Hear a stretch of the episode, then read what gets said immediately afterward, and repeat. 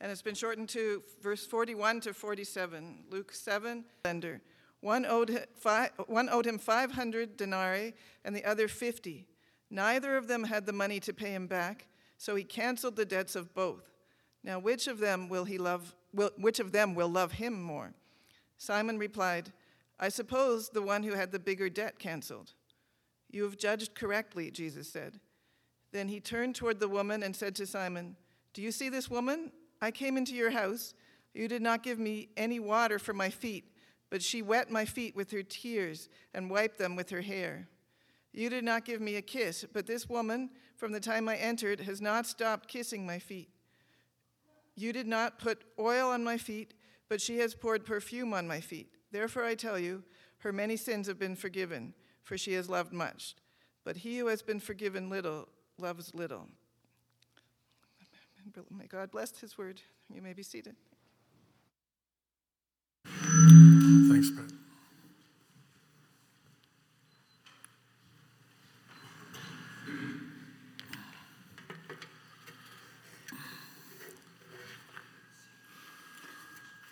We're doing a series uh, entitled Coming Home, and we're looking at some of the passages where Jesus was invited into somebody's home and looking at the impact he made, at uh, the way people responded or did not respond to him, and looking at how that applies to us today. So today we're in Luke chapter 5, verses 36 to 50. Father, we thank you so much for the privilege of being in a church family where people respect your word and where they respond to your word. And help us again to do that today in the power of the Holy Spirit. We pray this in Jesus' name. Amen. A long time ago, in a galaxy far, far away, family life seemed to be quite manageable. Marriages worked well. Once upon a time, the North American family was taking a Sunday drive in their station wagon down a peaceful country road. All were headed in the same direction of common values and shared expectations. But that was over 99 billion hamburgers ago. Fast forward to the new millennium, where many homes resemble more of a demolition derby and everyone's on a collision course. So, how did this happen? What changed? And will we ever get back to the thrilling days of yesteryear? Well, I hope not. The truth is that back in the 50s, families had many of the same problems that we have today. The difference was that no one talked about it. There was a conspiracy of denial. People lived lives of quiet desperation, especially women. And what the 60s did was expose the flaws of the father knows best generation. The truth is, family life has always been tough. And that's why we need to invite Jesus into our homes, because he's the one who can make a decisive difference. In Luke chapter 7, here, we have a description of what happened when Jesus came into a home that had some serious problems. Verse 36 says Now one of the Pharisees invited Jesus to have dinner with him. So he went to the Pharisee's house and reclined at the table. We find out later on that Jesus had not received a warm welcome when he came into this house. All the customary courtesies of hospitality were absent. Jesus had been treated with intentional disrespect. So, what's going on here? What was this Pharisee up to? Was this some kind of a trap? Well, then a woman who had lived a sinful life in that town learned that Jesus was eating at the Pharisee's house. And she brought an alabaster jar of perfume, and as she stood behind him at his feet weeping, she began to wet his feet with her tears.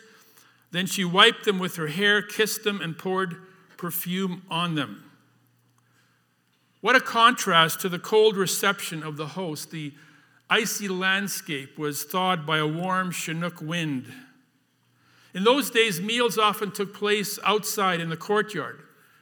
And all of the neighbors who had nothing better to do because Downton Abbey's next season wasn't on yet, they would just kind of walk around this town and if there was something going on like a meal, that they would stand there and watch the family eat. So she was out there somewhere in the audience, but she couldn't hold back and she decided to crash the party. In verse 39, when the Pharisee who had invited him saw this, he said to himself, If this man were a prophet, he would know what kind of woman this is who is touching him, that she is a sinner. So the trap had sprung. Jesus was busted, exposed as a friend of sinners, an enabler, an accomplice to the crime.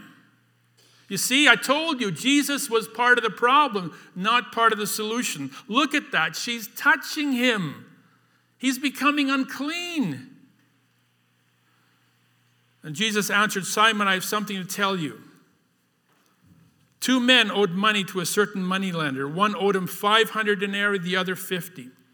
Neither of them had the money to pay him back, so he canceled the debts of both. But which of them will love him more? Simon replied, I suppose the one who had the bigger debt canceled. You have judged correctly, Jesus said. Then he turned to the, toward the woman and said to Simon, Do you see this woman? I came into your house.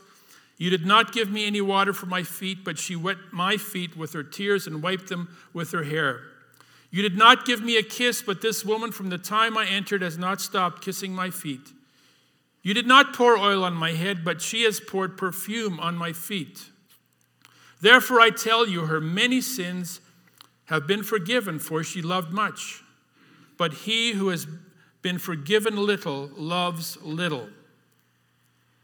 The great physician diagnosed the heart condition of both his host and this uninvited guest. And in spite of her sinful past, Jesus declared her cured. Therefore, I tell you, her many sins have been forgiven, for she loved much. Spiritually, this woman's heart had been toxic with sin. Her blood was poisoned by guilt. And there was no conventional treatment that could restore her to health. Not even a religion could help her. She was the classic hopeless case. So she was exactly the kind of person that Jesus was looking for because he came to seek and to save the lost, all those who had absolutely no other hope. I wonder if some of you are perhaps in a hopeless situation. Maybe people have given up on you. Well, then you're exactly the kind of person Jesus is looking for. Because the great physician is a heart specialist who has perfected a radical treatment for the terminal, a treatment that is 100% successful. And this treatment restores hopeless sinners to full health. It's described for us in 1 chapter or 1 John chapter 1 verse 9 where it says, "If we confess our sins, then he is faithful and just to forgive our sins and to cleanse us from all unrighteousness."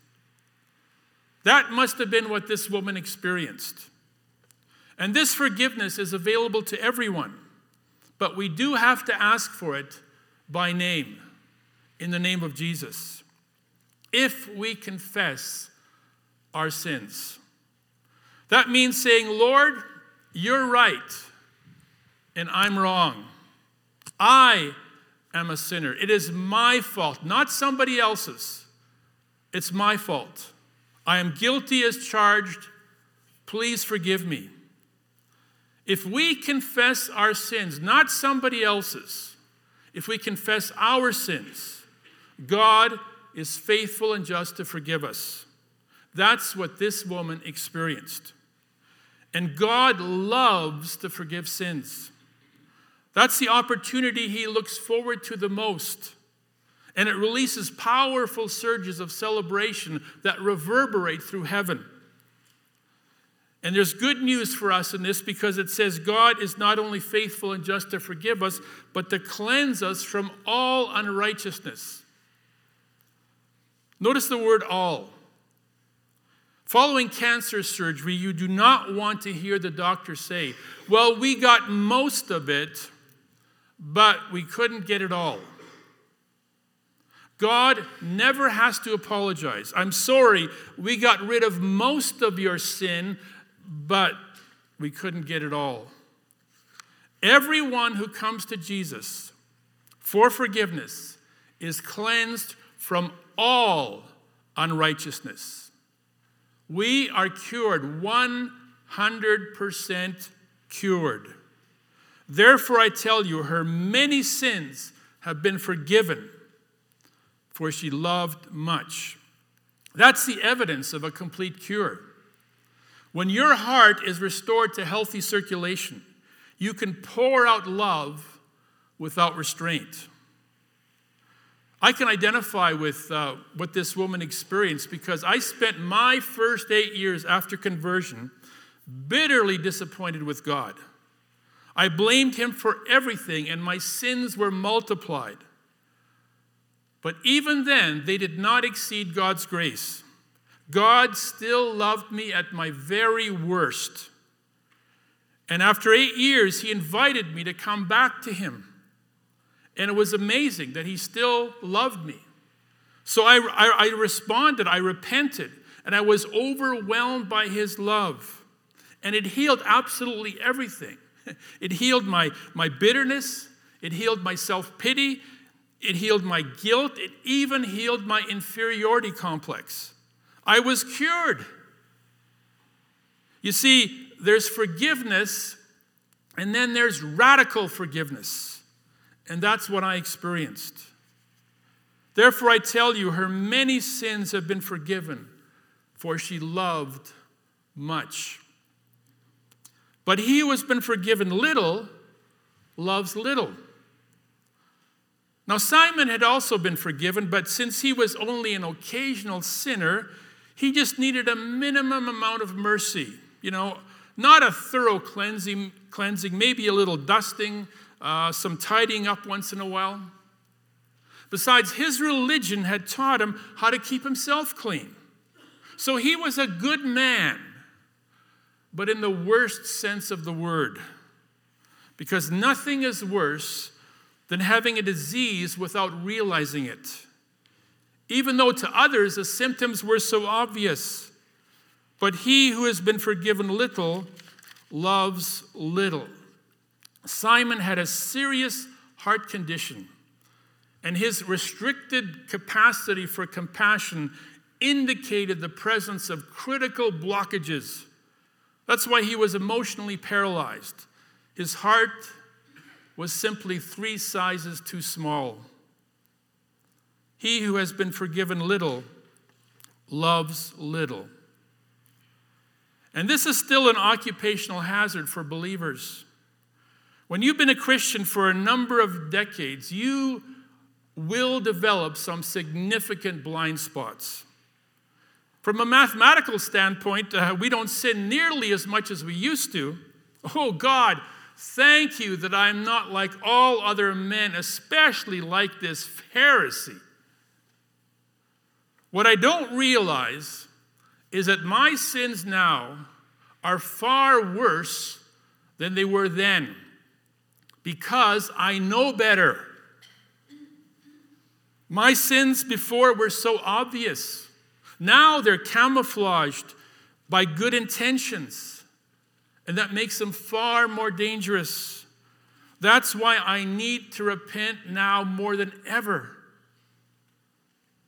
Then Jesus said to her, Your sins are forgiven. And the other guests began to say among themselves, Who is this who even forgives sins? Jesus said to the woman, Your faith has saved you. Go in peace. 100% cured. Is there anything more important than having a healthy heart? Well, the number one factor towards that goal is forgiveness. In Colossians chapter 3 verse 13 Paul says, "Forgive as the Lord forgave you." We receive forgiveness, but then we also render that forgiveness to others. That completes the health cycle. We are forgiven by God, and as He forgave us, we forgive others. And that's my problem. Can I be honest with you? Don't tell anyone this, but uh, I love being forgiven. But I don't necessarily like forgiving others. I don't. I would rather get revenge because it feels good. You know, Hollywood has made billions because of this feeling. There are very few movies about forgiving others. Most action blockbusters are about revenge because what doesn't kill you makes you want to get even. And when we watch these movies, we leave the theater with a good feeling because revenge feels good. Forgiveness, not so much. Not at first, anyway. And that was my problem. You see, every family has dysfunctional tendencies. And in my family, it was bitterness. If someone offended us, we would take it to heart, and it became a deep wound with all kinds of internal bleeding. Now, if they apologized, we would probably have forgiven them. But most people don't apologize, there's too much pride involved. So if they don't apologize, we can't forgive them, and we don't forget. We memorize the offenses. Although we have trouble remembering people's names, we never forget an insult. Well, what do you do with all those memories? You have to store them somewhere. Guess where they end up? As time goes on, more and more of our heart is occupied and preoccupied by grudges until it turns into kind of a makeshift torture chamber filled with thoughts of revenge. In the dungeons of your mind, who do you have chained to the wall? And as the population density increases, there's less and less room for love to grow, and our compassions they fail. I think a grudge has to be the most expensive emotion there is. Did you know that in Canada, to keep one prisoner locked up costs $117,000 a year? It's expensive. And likewise, grudges are costly to maintain because they have a voracious appetite. They demand to be fed, and the grocery bill alone can bankrupt us. And every grudge creates blockages in our heart that restricts the circulation of love and joy and peace until we have cardiac arrest. But what choice do we have? How can I forgive them because they never apologized? Well, fortunately, God put me in a safe place where there would be little risk of being offended. He called me into the ministry. God put me into the church.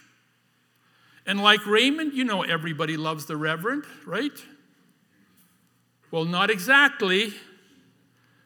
In fact, if you can't forgive, you won't last six months in the ministry. You come home and say, tell your wife, honey, these people don't agree with me. Well, of course not. They're Baptists. If you put five Baptists into a room, you'll come out with six different opinions. So, in a church, you will get hit by friendly fire. And if you can't forgive, you'll bleed out. As a pastor for over 40 years, I have a significant number of scars. I am basically scarred for life. But that's totally okay. Because you know what a scar is? A scar is a wound that has healed. That's the key thing. A scar is a wound that has healed. A scar is not a problem. Many of you have scars. They're way better than wounds. A wound hurts, a wound can get infected and fester. I don't want wounds, I'll take the scars.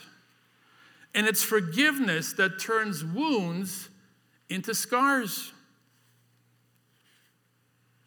So God put me in a situation where I was surrounded by a lot of great people. I got a lot of encouragement. But there was also those things that really deeply hurt me. So he put me in a situation where forgiveness became an absolutely essential survival skill. And though I don't like to forgive because I'm not good at it, I had a lot of opportunity to practice it over the past 40 years. It's kind of an acquired taste. And I even started to enjoy it because getting rid of a grudge is so liberating. Free at last. Thank God Almighty, I'm free at last. It's like, like having an uninvited guest leave. I mean, the money you save on the grocery bill alone could balance the church budget. So, our forgiveness needs to be unilateral. We can't wait for people to apologize because most of them never will. But we forgive them anyway. So, what's reasonable? Once a month? Maybe it's like, uh, like taking a shower. You know, we take a shower once a month, whether we need it or not. Is that enough? Of course not. So, for the sake of spiritual hygiene, the Bible recommends forgiveness much more frequently. It's actually before the close of business that day. Ephesians chapter 4 says, In your anger, do not sin, do not let the sun go down while you are still angry, and do not give the devil a foothold. You see, that's the uninvited guest right there. Don't let the sun go down. That's a lot harder to do in the winter, isn't it? The sun sets a lot earlier. It doesn't give us much time. But every day, we have opportunities to forgive one another the way God has forgiven us. Therefore, I tell you, her many sins have been forgiven, for she loved much. But he who has been forgiven little loves little. There is a direct cause and effect relationship between forgiveness and love. As long as there's forgiveness in a home, as long as there's forgiveness in a marriage, it will recover and eventually thrive. But when forgiveness runs out, the relationship can't survive. And that's precisely why God keeps forgiving us, why He continues to forgive us, not monthly, but moment by moment, because He's determined that this relationship with us is going to be healthy. That's why neither death nor life, neither angels nor demons, neither the present nor the future, nor any powers, neither heights nor depth, nor anything else in all of creation will ever be able to separate us from the love of God that is in Christ Jesus our Lord. And that's what brings us to this table. Here we gather to remember we gather here to remember those who've offended us and hurt us. No. We gather here to remember the one who has forgiven us. And remember that that forgiveness cost him his life. This table reminds us that God holds no grudges against us.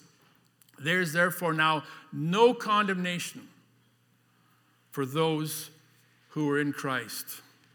We are totally forgiven, totally loved. We are 100% cured. And that is definitely worth celebrating. Amen? Father, thank you for your love. It's a love that includes massive amounts of forgiveness, like where sins are multiplied, your grace just immeasurably exceeds them all.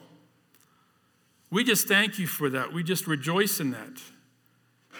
And thank you, Lord, that you also give us opportunities to forgive others. We may not like to do that at first, but as we begin to do that in faith and just allow you to uh, work through us, we find that's the, the thing that heals our relationships, our families, our marriages. Lord, thank you for the opportunities, even today, that we have to forgive as you have forgiven us. We praise you in Jesus' name. Amen.